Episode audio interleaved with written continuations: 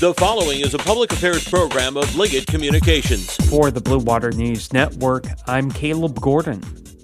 As COVID 19 cases spike across the thumb and Michigan, the state is doubling down on providing therapeutic treatments. Governor Gretchen Whitmer said infusion treatments, including monoclonal antibodies, are another tool in the toolbox. If you, a loved one, a neighbor, or a friend is diagnosed with COVID 19, and are eligible because of your age or pre existing conditions, I encourage you to ask your doctor for therapeutic options as quickly as possible.